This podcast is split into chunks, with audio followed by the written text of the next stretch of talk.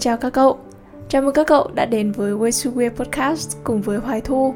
Và hôm nay chúng ta hãy ngồi tâm sự một chút nhé. Không biết các cậu đã xem bộ phim Bí mật nơi góc tối chưa nhỉ? Một bộ phim tình cảm vườn trường, vừa nhẹ nhàng vừa đáng yêu Nhưng mà cũng đem con người ta đến với rất nhiều cây cung bậc cảm xúc khác nhau.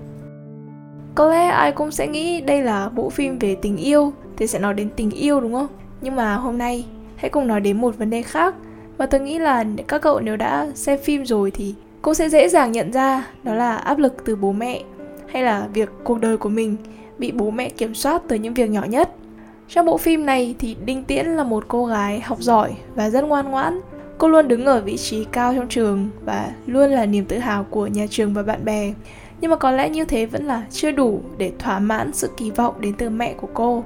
Thực sự như tôi cảm nhận, mẹ của Đinh Tiễn là một người rất thích kiểm soát và áp đặt con cái. Khi mà xin đi đâu cô cũng phải giành được vị trí đứng nhất hay là phải thi được từng này điểm thì mới có thể đi chơi với các bạn của cô. Và cho dù là những sở thích đơn giản như là vẽ tranh và thực sự là đinh tiễn rất có năng khiếu thì cũng bị mẹ cô cho rằng là đó là linh tinh là tốn thời gian. Và thậm chí cô còn phải trốn mẹ để đi thi vẽ nữa. Ờ, cuốn nhật ký là nơi riêng tư nhất của con người đúng không? Nhưng mà cũng bị mẹ cô lôi ra đọc và mắng cô vì đã có những cái suy nghĩ lệch lạc ra ngoài việc học. Và chúng ta đều biết là tình yêu tuổi mới lớn thì ai cũng phải trải qua mà, đúng không? Thì liệu đây có được gọi là suy nghĩ lệch lạc hay không? Hay trong bộ phim lấy danh nghĩa người nhà, bộ này cũng đã từng đình đám một thời nên là có lẽ các cậu đã nghe qua. Thì ở đây, ngoài câu chuyện gia đình cảm động của ba nhân vật chính ra thì nhân vật phụ là tề minh nguyệt bản thân của nữ chính cũng là một người con như vậy cô bị kiểm soát này, bị chi phối bởi người mẹ của mình. Đến mức mà cô làm gì, mẹ cô cũng không hài lòng. Ngay cả việc nhỏ nhất là đi mua quần áo, mẹ cô cũng che những đồ cô chọn. Và đỉnh điểm của câu chuyện, có lẽ là khi cô cố tình không làm hết bài thi trong kỳ thi đại học để có thể chỉ đủ điểm đỗ vào trường báo chí, chứ không phải là trường luật như mẹ cô mong muốn. Khi xem đến những đoạn như thế thì tớ thực sự cảm thấy phẫn nộ và bất lực, vì không nghĩ rằng là một người mẹ cho dù là có công sinh thành nuôi nấng mình đi, thì việc kiểm soát và áp đặt con cái như thế có phải là một điều tốt? Quay trở lại với cuộc sống đời thực một tí nhá. Thì các cậu đã bao giờ phải nghe những câu như là con phải như thế này, con phải như thế kia và con nhìn nhà người ta đi chưa? Thực ra nếu đối với những đứa trẻ hư ấy, thì việc dạy dỗ là điều phải làm. Nhưng mà đối với một đứa trẻ ngoan và luôn nỗ lực cầu tiến, thì hà khắc như vậy, liệu có hơi quá đáng với chúng không? Tớ nhận thấy là rất nhiều người có xu hướng không bao giờ thỏa mãn hay là hài lòng với những gì con họ làm được. Kiểu được giấy khen thì sẽ nói là cả lớp ai chả được hay là được giải thưởng gì đó thì cũng chỉ cười rồi coi đó là điều đương nhiên. Kiểu rất hiếm khi khen ngợi và tạo động lực cho con cái. Như vậy thì uh, dù chúng có cố gắng bao nhiêu thì sẽ luôn cảm thấy mình không được công nhận và dần dần sẽ nản lòng và chẳng muốn phân đấu nữa. Hoặc có thể là do phụ huynh châu Á nói chung và phụ huynh Việt Nam nói riêng, không có thói quen khen ngợi con cái. Họ, có thể là họ cho rằng nếu mà cứ khen ngợi tự hào quá, thì con mình sẽ sinh ra cái tính tự kiêu và không cố gắng nữa thì sao? Một câu chuyện về việc kiểm soát nữa có lẽ sẽ rất gần gũi với nhiều bạn ở đây, đó là việc chọn ngành nghề khi thi đại học. Hay gọi một cách trang trọng hơn thì là việc định hướng tương lai cho con. Rất nhiều phụ huynh sẽ muốn con của họ chọn cái ngành mà họ thích uh, có suy nghĩ rằng chỉ có ngành đó mới có thể kiếm ra được tiền. Ờ, uh, còn những ngành khác thì chắc chắn là thất bại hoặc là tầm thường. Tớ cũng là một trường hợp như vậy và thực sự khoảng cái khoảng thời gian đấy um, tớ cũng đã rất stress và cảm thấy mình đang bị bơ vơ lạc lõng không có ai hiểu mình cả. Nhiều lúc còn khá là hoài nghi bản thân mình có đang quá mơ mộng ảo tưởng về một cái gì đó mà theo như bố mẹ hay là người thân thì là lông bông và không có tương lai. Ôi tớ nghĩ chứ cũng phải suy nghĩ cho tương lai chứ, đúng không? Nếu mà còn ở lớp 9 lớp 10 thì còn nghĩ là ừ trẻ con thì hay mơ tưởng các thứ. Nhưng mà đến cái tuổi phải đi làm kiếm tiền rồi thì mơ mộng quá cũng không tốt. Và nhiều lúc tớ cũng tự đặt ra cái câu hỏi là liệu mình có đang bị ảo tưởng về chính mình hay không? Chẳng có tài năng hay là năng khiếu gì quá nổi trội. Cũng chẳng bằng ai thì chắc gì đã làm nên được điều gì to lớn. Đấy, kiểu thế. Rồi còn tự cảm thấy áp lực khi những người bằng tuổi này thậm chí là kém tuổi mình. Người ta thành công quá dễ dàng, mà mình thì vẫn chưa có gì trong tay cả. Nhưng rồi thật may mắn là tớ vẫn có những người bạn, người đồng nghiệp luôn bên cạnh động viên. Và gia đình thì cũng đã dần chấp nhận rằng là tớ phù hợp với cái gì. Nên là cũng yên tâm được phần nào và sống đúng với cái chất của tuổi trẻ. Hay ba chưa phải là già mà, đúng không? Quay trở lại với vấn đề chính thì có rất nhiều cách lý giải tại sao bố mẹ lại luôn muốn con cái của mình làm theo những gì mà họ vạch sẵn thì cái mà tớ thấy là lý do đầu tiên và đơn giản nhất, đó chính là vì họ đã trải qua cái độ tuổi của chúng ta rồi. Có thể là họ đã vấp ngã và đã bươn trải. Và cảm thấy là cái họ đạt được tại thời điểm này là do những cái kinh nghiệm xương máu đó. Và họ mang cái kinh nghiệm xương máu đấy ra truyền lại. Nhưng mà theo cái cách giống như là áp đặt lên chúng ta. Vì nghĩ rằng nếu ta làm theo thì sẽ không phải chịu khổ như họ ngày xưa. Kiểu bố mẹ làm công việc này thấy tốt này thấy có tương lai này thì sẽ bắt con phải thi vào cái trường đào tạo ngành đấy. Để sau này còn có thể xin việc và làm được như họ chẳng hạn thế. Thực ra thì đấy là đúng mà đâu có bố mẹ nào muốn con cái chịu khổ đâu đúng không? Nhưng mà ở cái thế hệ gen z này ấy, chúng ta lại càng thích mạo hiểm và càng muốn tìm tòi những cái mới. Đâu ai muốn cứ mãi ở trong cái lồng của an toàn mà không thoát ra để khám phá chính mình đúng không? Biết đâu một ai đó trong chúng ta lại có thể làm được cái điều gì lớn lao thì sao? Ừ nhưng mà đấy là những gì chúng ta nghĩ và muốn không phải là những điều bố mẹ nghĩ và muốn. Kiểu tớ thấy họ bị ám ảnh bởi hai chữ ổn định và chỉ muốn con cái ổn định sống một cuộc sống an nhàn mà bằng mọi cách phải bắt nó làm theo những gì mình cho là đúng. Lý do cũng hợp lý và rất là ý nghĩa đấy chứ. Cả đời bố mẹ làm lụng vất vả là cho con cái chứ cho ai đâu. Ờ, tớ nghĩ sau này nếu mà chúng ta có gia đình có con cái thì có lẽ chúng ta cũng sẽ suy nghĩ như bố mẹ mình bây giờ thôi. Tất nhiên là sẽ không quá nặng nề đến mức áp đặt con rồi. Cái lý do thứ hai cho việc này thì chắc là do họ đã chưa làm được khi còn ở tuổi chúng ta, nên bây giờ mới muốn con cái của mình làm những cái đó. Có thể là để thỏa mãn ước nguyện chưa hoàn thành chẳng hạn. Ai cũng chỉ có một tuổi trẻ và khi qua rồi thì sẽ nuối tiếc. Và cái nuối tiếc đó thì sẽ kéo dài đến tận thế hệ sau. Cứ vậy cứ vậy. Giống như kiểu nợ đời cha chuyển xuống đời con ấy. Nghe nặng nề nhỉ nhưng mà tôi nghĩ là nuối tiếc cũng là một cái nợ đấy chắc các cậu cũng đã quen với từ giá như đúng không? Ngay cả ở cái tuổi của chúng mình, bây giờ khi mà nghĩ lại về ngày xưa thì ai chả có suy nghĩ là giá như mình đã làm thế này, giá như mình đã làm thế kia. Đó là sự nuối tiếc đó. Hoặc cũng có thể chỉ là suy nghĩ muốn sửa chữa lại một cái sai lầm từng mắc phải trong quá khứ chẳng hạn. Ngay cả bản thân tớ cũng có rất nhiều cái giá như của riêng mình. Giá như lúc đó không tỏ tình với crush giá như câu này đọc kỹ hơn một chút thế có phải đã làm đúng không? Hay giá như mình biết được là mình muốn gì ngay từ đầu để đỡ phí thời gian vào những việc không đâu? Nhiều lắm, nhưng thực sự là thời gian không thể quay trở lại. Chúng ta cũng không tìm đâu ra được máy du hành thời gian để quay về cả. Điều duy nhất có thể làm chỉ là nuối tiếc và lại giá như. Tôi nghĩ rằng bố mẹ cũng vậy đó. Họ nuối tiếc và lấy cái nuối tiếc đó để nói chúng ta nên làm cái này, không nên làm cái kia giống như đang tự sửa sai cho chính phiên bản nhỏ của mình vậy. Nếu đã xem phim bố già thì chắc chắn các cậu cũng thấy là ông sang cũng đã tự sửa sai chính lỗi lầm của bản thân. Khi mà bắt thằng con của mình là quắn phải làm những việc mà anh không thích. Vì trước đó ông đã phạm phải những cái sai lầm tương tự như vậy rồi, và ông không muốn con mình lại tiếp tục dẫm vào cái vết xe đổ đó. Và sau này nó lại nuối tiếc thì sao? Bố mẹ yêu chúng ta mà, đúng không? Họ làm tất cả để bảo vệ chúng ta. Nhưng mà cách họ bảo vệ thì có thể sẽ không được đúng cho lắm. Và khi chúng ta thể hiện quan điểm của mình và bày tỏ cái suy nghĩ của mình về bố mẹ thì sẽ bị coi là hư đốn là không nghe lời và sẽ bị áp đặt cái suy nghĩ đó lên. Tớ tin rằng trường hợp này đã có rất nhiều kiểu đã là con cái thì phải nghe theo lời bố mẹ mà không được phản bác gì cả.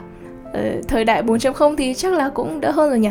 Vì xã hội thay đổi thì con người cũng phải thay đổi theo để có thể thích nghi và hòa nhập với nó chứ không thể cứ mãi cố chấp mà làm theo cái mình cho là đúng mãi được. Và tớ cũng nghĩ bố mẹ cũng đã dần thay đổi để hiểu được con gái của mình hơn. Cái lý do cuối cùng trong podcast lần này tớ không nói đây là lý do cuối cùng luôn nhá. Vì có rất rất nhiều những cái lý do khác mà có lẽ là tớ chưa từng chứng kiến qua nên là không biết được. Thì cái lý do thứ ba có thể một phần do những người xung quanh tác động vào. À, có thể là họ hàng cô dì chú bác cũng có thể là hàng xóm thậm chí là trên tivi tại sao tớ lại nói như vậy á? Thì họ hàng là thân thiết nhất với nhà mình rồi đúng không? Có thể là mọi người sẽ đưa ra lời khuyên cho bố mẹ mình này là bố mẹ cũng cảm thấy đúng này. Rồi bắt đầu làm theo để con mình cũng có thể được như các anh chị em khác. Với hàng xóm cũng vậy thôi. Khi mà nhìn thấy con cái nhà bên đó giỏi giang làm này làm kia thì về nhà cũng ép con mình học hành theo rồi so sánh con mình với con họ. Ờ, mà chúng ta hay nói là con nhà người ta đó. Riêng cái này tớ không đồng tình một chút nào vì như tớ đã nói đấy, nó sẽ tạo áp lực rất lớn cho con cái, hình thành nên cái peer pressure, tức là áp lực đồng trang lứa, bị so sánh với các bạn khác, cảm thấy bản thân mình kém cỏi với các bạn khác, và từ đó tạo nên mặc cảm, sự tự ti, thậm chí là có thể trầm cảm luôn. Và chả ai muốn điều đó xảy ra cả, đúng nào? Một cái nữa từ phía hàng xóm có thể tạo áp lực cho bố mẹ mình đó là xét nét con. Giống như chúng ta hay nói là mấy bà hàng xóm là cái camera của cả khu ấy, thì có thể họ chẳng có ý gì đâu chỉ là buột miệng nói ra. Ví dụ như là con bé này ra đường mặc cái quần ngắn thế thế là mẹ mình nghe được chẳng hạn. Thì tất nhiên là sẽ về và tra hỏi xem là sao con lại mặc cái quần ngắn cũ ra đường để các bác nhìn thấy nó với mẹ. Đấy cứ thế.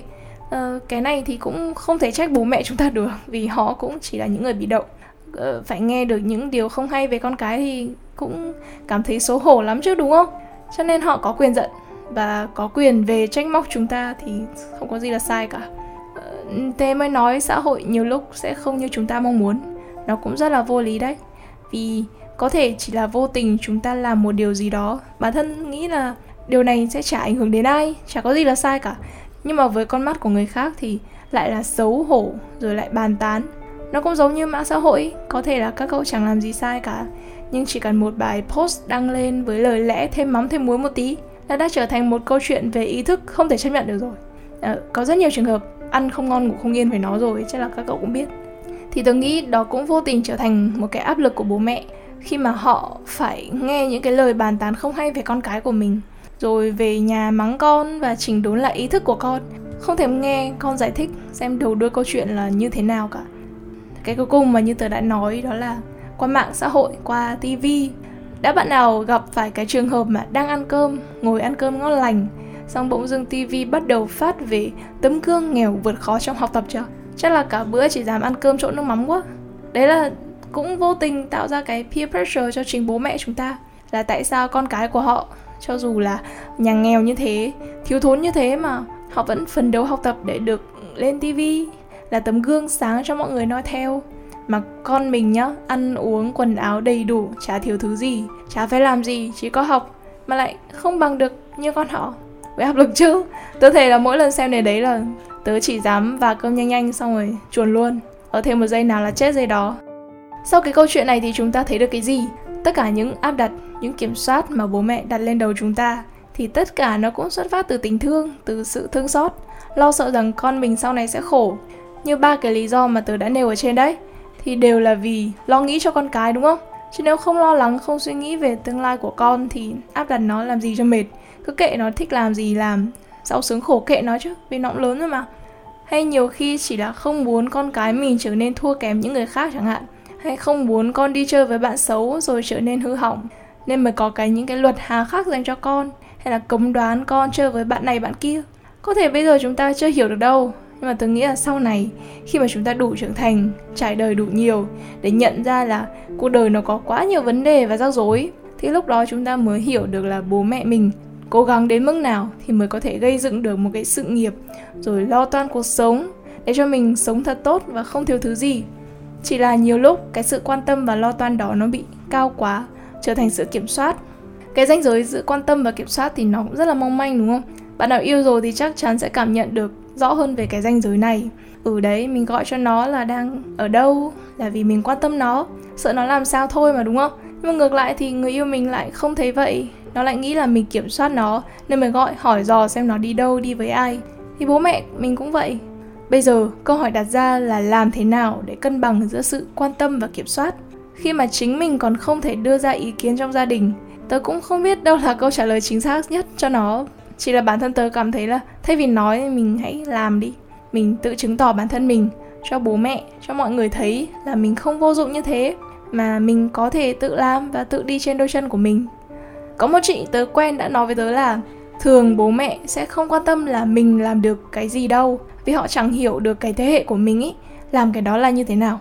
Trừ khi làm bác sĩ để chữa bệnh, làm giáo viên để dạy học, làm mấy cái nghề mà từ trước đến giờ thì nó vẫn thế ờ, chứ bây giờ bảo con làm youtube bảo con làm code con làm marketing thì bố mẹ chúng ta đâu thể hiểu được những cái từ chuyên môn đó là về cái gì đâu. Chị cũng đã nói với tớ là bố mẹ mình chỉ nhìn vào những cái mình có được mình mua được. Chẳng hạn như là đi làm xong mình mua căn nhà này mình mua được xe này. Thì lúc đấy người ta mới nhìn vào và bảo là à cái đứa này đi làm cái này xong mua được nhà được xe. Thế là tốt rồi kiếm được nhiều tiền rồi đấy mới là những cái mà bố mẹ chúng ta nhìn vào để tự hào đi khoe với mọi người. Hoặc không thì bạn phải là một người thật thật giỏi, thật là nổi tiếng. Xuất hiện đầy trên các mặt báo thì may ra bố mẹ mới yên tâm về cậu. Đấy thì cũng là chia sẻ qua về cái vấn đề này. Vì tớ nghĩ đây không phải là một vấn đề mới, nhưng mà nó lại tồn tại từ rất là lâu rồi. Rồi ở các nước châu Á nữa thì lại càng phổ biến. Nên nếu các cậu còn đang có một cái rào cản gì đó với bố mẹ mình, hay cả hai đang không hiểu nhau thì có thể suy nghĩ sâu một chút và tại sao chúng ta không là người thông cảm cho bố mẹ trước?